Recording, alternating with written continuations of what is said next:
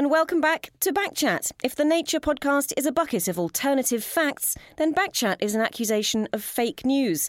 I've assembled three of the best fact hunters from Nature to chat this month about what's on their minds.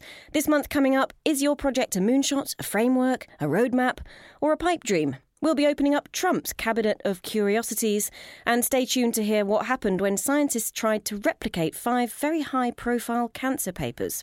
I'm Kerri Smith, and my three guests are here in London Richard Van Noorden. Hello, I'm a news editor in the UK. And Heidi Ledford. Hi, I'm a biomedical reporter now in the UK as well. And in Washington, D.C., Lauren Morello. Hi, I am the U.S. news editor, and I have been editing a lot of stories about Donald Trump lately. Now, coming up in the show, the biggest projects in science almost always have a lofty metaphor as a name. But is a moonshot better than a framework? Is a roadmap clearer than a scheme? We'll take a look at what's in a name. President Donald Trump has been inaugurated, and his cabinet is filling up. There are a few positions that scientists and science fans will be interested to hear more about. Plus, an ambitious effort to reproduce the results of a bunch of high profile papers has announced its first results, and they're mixed, to put it mildly. What can this project and others teach us about whether any result can be carbon copied? Now, firstly, to those moonshots and other monikers. A feature this week looks at what these big and sometimes quite wafty terms can mean. Heidi, for anyone out there with a big project about to launch, what are some of their alternatives? Yeah, so this feature is great. It goes through um, a lot of the words that you hear over and over again these days, especially moonshot, which is very big in cancer biology uh, because there are no less than three of them going on in the US right now. Um, and then also you could have a roadmap, you could have an initiative, perhaps. Uh, and it's it's interesting because it turns out some of these words are, are more popular in some countries than others. I think initiative is hot in the US. If you are in uh, Australia, you might prefer a framework. And in Europe, you might like a roadmap. No one wants a blueprint? There is a little bit on blueprints in this story. and what's the difference between some of these terms? I mean, it, semantically, kind of, they seem a bit interchangeable to me. Yeah, well, you know, I think part of the point of the story is that we've all been kind of using them interchangeably, but there are some differences among them. So, for example, um, the moonshot, the somewhat controversially named cancer moonshot in the U.S., the big sort of federal um, see, I almost called it an initiative, um, I think would be more properly called a roadmap, is what uh, the feature points out, because it's a bit more of a of uh, you know sort of guidance what we should be doing over the next few years. And you know that name moonshot has been quite controversial because it implies oh hey we've got this very clear defined target. It's kind of an engineering problem. We're going to just you know shoot for the moon and land there. And with cancer of course it's much more complicated than that. Yeah so there's a danger of them being quite problematic terms if they're not well defined? Yeah. Or am I just raining on everyone's parade? Well, you know, you, you run into this problem with cancer a lot over history where people talk about trying to find a cure for cancer. And of course, that raises everybody's hackles because, you know, it's not cancer is not just one disease, it's many, many diseases, you know, different ones need a different approach for treatment and so forth. So I think calling this a moonshot sort of brought that memory back to a lot of scientists. And it is sort of funny. I mean, if you former Vice President Joe Biden, who's been heading up that initi- mm, that moonshot in the U.S., that roadmap in the U.S., um, even he's said in the past, you know, maybe moonshot wasn't really the best name for this, but then he kept using it anyway. It sounds good. Yeah, it's great branding. And if you're going to Congress and Congress is not eager to spend a lot of money, and you say, "Hey, I've got this moonshot," you know, to, to cure cancer, which they have used that phrase occasionally, even Biden. Um, you know, it sells a little bit. It feels to me like you either need to sell a project on it being a moonshot, like this is such an amazing goal that although it's slightly undefined, we have to have the money to do it, or you sell the project by going with blueprint or roadmap, which to me smack of. Um, okay, you know, the goal may not be massively sexy, of course, it's important, mm. but more importantly, we have laid out um, in the bricks of a road on a chart exactly what we are going to do and what everyone else is going to be doing. Whereas words like framework or project or program to me kind of uh, neither one nor the other. It's like, yeah, we're going to get a load of people together and they're going to do this thing, and we can't lay it out like a roadmap or a blueprint. It's not really as exciting as a moonshot, but it, it's like a, a, thing that we need money for. And it feels to me like may, maybe in America at least that would be the, the least attractive way of describing a or wrapping up a new initiative. About 10 years ago in the United States, it was really trendy to propose addressing some big, tough problem in science by saying that you are going to start a new Apollo program, which is a reference to the U.S. getting to the moon. And Moonshot has echoes of that, and that's seen as a really successful program. And I think, at least in the U.S., when people are selling things to Congress, they want to kind of access that history and that mental image. Yeah, it's funny that it's become so popular though, Moonshot, because to me it seems like this incredibly unlikely thing that we're going to spend all this money on and we might not do, and it'll probably be dangerous.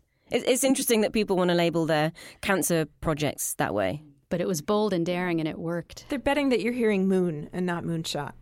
Maybe moon map then. We can combine the two. I mean, some of the most successful of these large science projects are projects, the Human Genome Project being the obvious example. Uh, but I suppose it's fine with hindsight to say, oh, that was that had a boring name, but that was fine.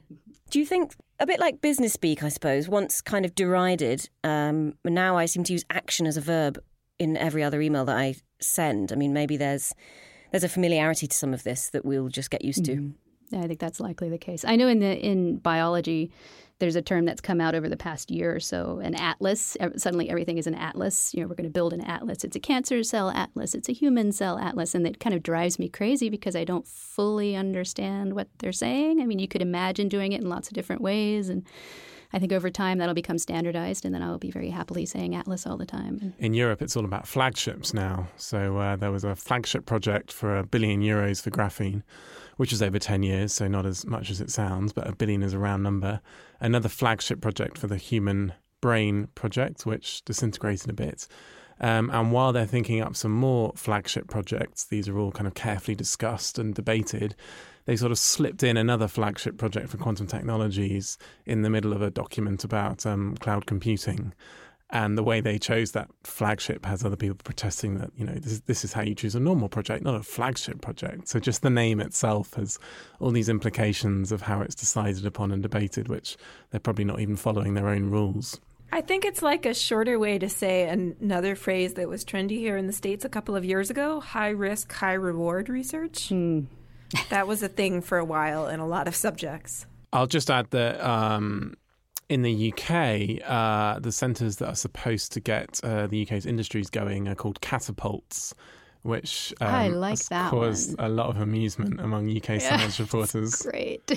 that just seems like desperation, and again, yeah. like 15th yeah. century war technology. Yeah, right? we're going to hurl you at the castle wall and hope you so make it did it get over. us thinking about you know javelins uh, rocket ships, shot puts. sling slingshots, shot puts. Yeah, pole I'm vaults. just picturing some poor postdocs like, you know, tied in a bundle yeah. on a catapult, waiting to be, you know, right. shot over some hedges. The interesting thing about catapults as a name was it was supposed to imply that the fundamental knowledge and the activities were already there, but they just required some sort of platform or organisation to catapult them into the market, which was where they had to be. Everyone knows you used as a springboard for that. springboard, right?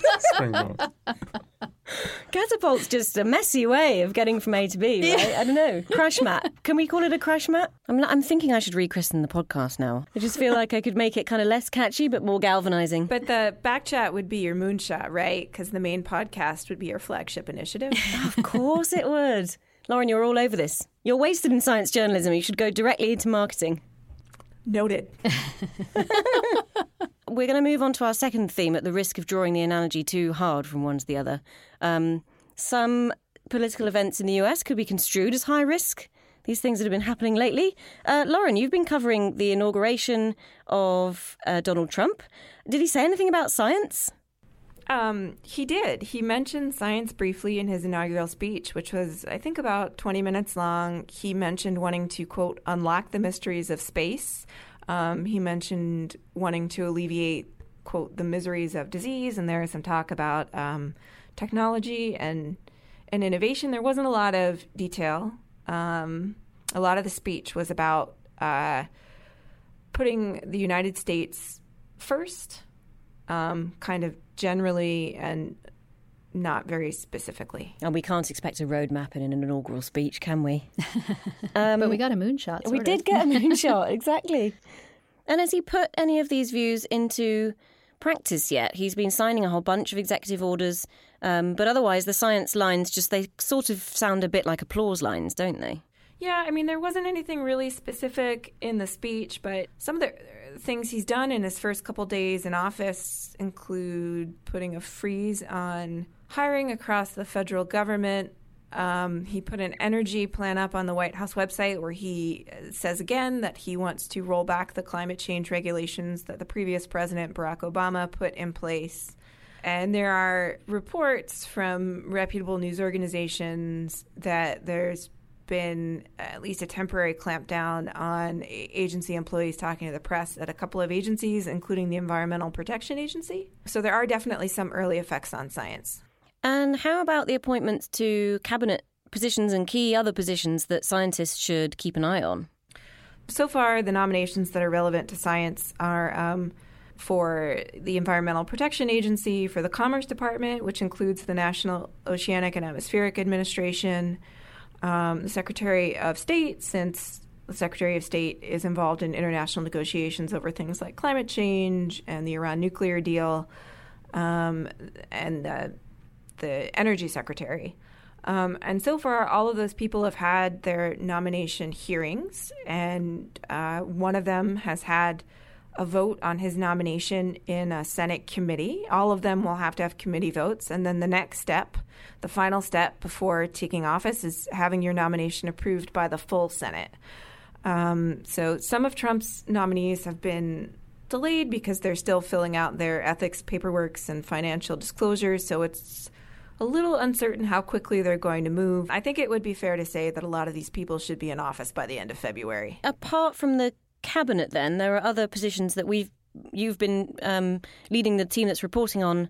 Um, it's called it's sort of a rumor mill at the moment, isn't it? In terms of who might be, for example, his science advisor. Right. So there are some rumors going around for the science advisor post. The science advisor is also the head of the White House Office of Science and Technology Policy. Our rumored candidates are um, David Gelernter, who's a computer scientist at Yale, and William Happer, who's a physicist at Princeton. Gelernter has been a pretty ardent critic of academia. Um, when he spoke to us, he told us he thinks that the next science advisor will face a big challenge in kind of bridging a gap between the, the public and scientists. Happer, we've been told, is thought of as a solid physicist. He had a position in the Department of Energy, um, but he's also a well known um, climate skeptic. And for example, he doesn't believe that carbon dioxide emissions from human activities have really caused any significant degree of global warming. Lauren, how do we square? I, I feel like that um, in this election, um, Twitter and um, uh, media shouting about what's coming out of Donald Trump's mouth that might not actually happen um, is sort of really taking over the agenda. Um, so just today, we're hearing some reports that you know scientists at the EPA, as you said, uh, might not be allowed to talk to the media. There might be some kind of hiring freeze. And some scientists are immediately saying on Twitter, we're beeped and, you know, getting a million retweets. Um, and it's all very reactionary. That's always a challenge. And the first step to address is to evaluate the credibility of the source and what kind of confirmation you need. Um, for example, on the hiring freeze, Trump signed an executive order, and the White House press office sent the text of that order out. We have that order, we can read that. Um, it basically says there are some exemptions for national security and public health, and the military is accepted, but otherwise they're not hiring new people to the federal government um, indefinitely. Um, Trump can appoint people to positions, um, political positions, but they're not going to hire new civil service workers. So I think we look at that and we can fairly say if this stays in place for any length of time, science agencies could suffer because they're probably going to lose people to attrition. I mean, people retire or switch jobs, the fact of life. I think it just it shows how jumpy people are right now. I think especially if you're a climate change scientist that you, you know the future may not hold good things for you and so you're you're looking for signs of what it, what it's going to be. One thing we're trying to do is sit down as a team and anticipate what what could be the impacts of some of the people that Trump is putting into key jobs, what could be the impacts of some of these policies down the road, trying to think ahead and go for things that aren't so reactionary while covering the most important breaking stuff. And Lauren, in a sort of maternal way, I, f- I feel the need to ask you whether you've been getting any uh, sleep at all and how exhausted the team are at this point? It has been an overwhelming ride, I think, for all of us, especially from election night on. I have been trying to balance the load for the reporters, and Heidi can tell you whether that's been true. For me personally, I think the last two weeks have been a little insane, but I will say one of my signal achievements this weekend is that I took a nap on Sunday. So things are looking up. I think from a reporter standpoint, I feel like I just want to do more. You know, there's so much going on and it's important stuff. I think Lauren was saying earlier, it's important stuff. And so you want to be there and you want to cover it. All right, Lauren. Well, not long uh, left of this show recording to get through before you can have another nap, Dare to Dream, on a Tuesday.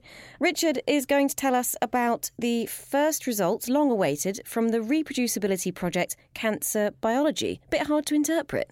Yeah, I think we've all been waiting for a long time for this. This project launched in 2013 and it was going to scrutinise and exactly replicate 50 key cancer biology papers. This comes out of the pressing question for science of how many scientific papers are reproducible. Now, I think it seemed obvious to any reporter and anyone covering science that obviously uh, many attempts to exactly replicate other projects would A, be really, really, really difficult because people just don't write down in their papers precise recipes that allow outsiders to repeat them. Uh, B, that naturally speaking, some of them wouldn't work for all kinds of reasons, and we saw that borne out in the first results. So here we had the first five papers from this project, and it's really confusing and muddy and messy. Um, and the one clear result, the one replication where they said this drug, we tried to replicate it and it doesn't work.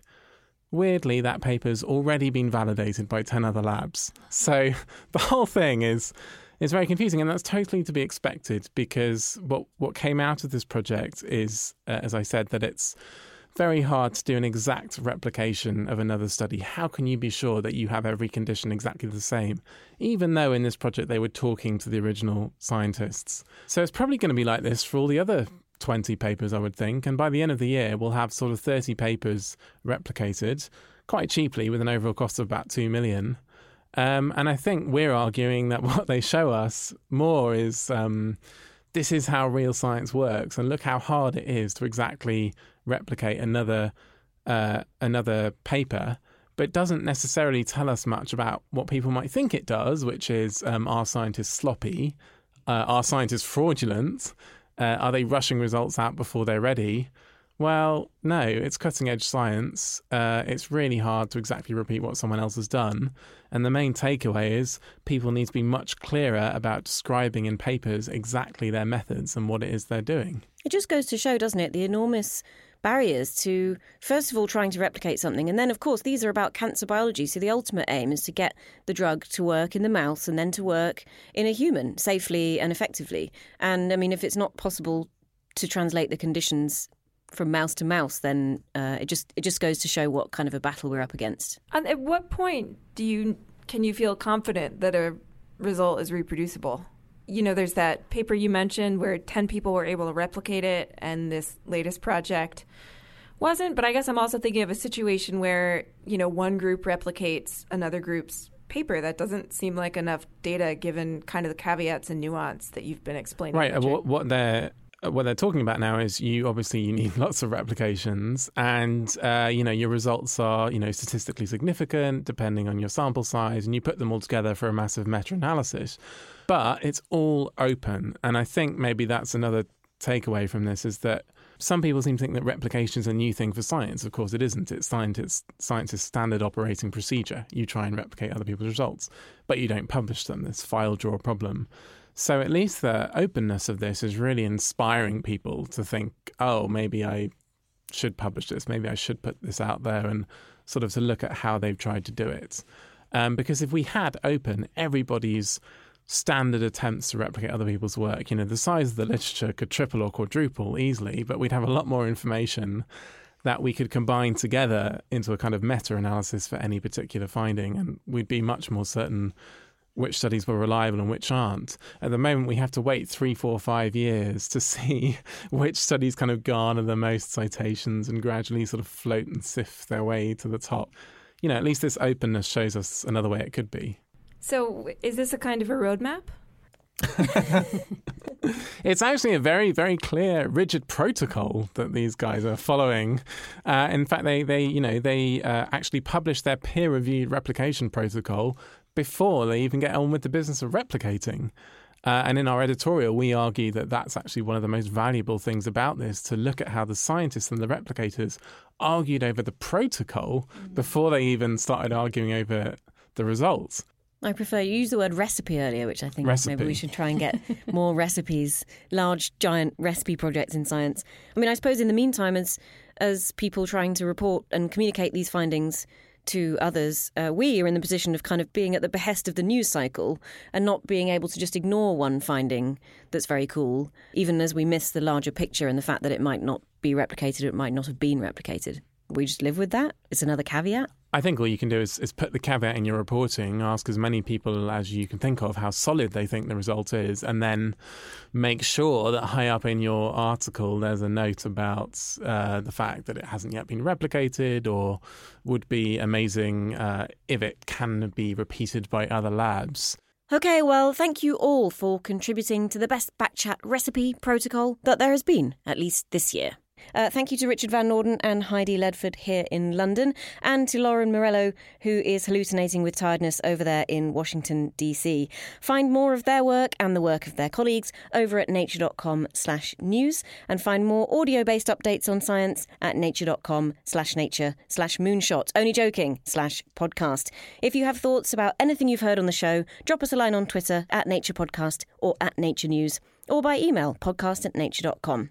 Faisal Esmailian got in touch. He's a researcher from Iran and he particularly likes Richard Van Noorden joking around in Backchat episodes. So, Faisal, I hope Richard was hilarious enough for you during this show as he talked about reproducibility. Sorry, no jokes in this one, Faisal. It was very serious. It's a very serious topic. thank you anyway for your email. I'm Kerri Smith and thank you to all of you for listening. Hey, for those of you who haven't switched off just yet, there's a hidden track right here that cheeky little Noah Baker put together as he was editing the show. You can think of it as a kind of roadmap rap. Framework. Moonshot. Springboard. Program. Initiative. Javelins. rocket ships. Slingshot. Crash map. Blue skies. Pole vault. Shot put. Catapults. Flagship. Atlas. Project blueprint. You could have a roadmap. Maybe moon map. A new Apollo program. Is a roadmap clearer than a scheme? What's in a name?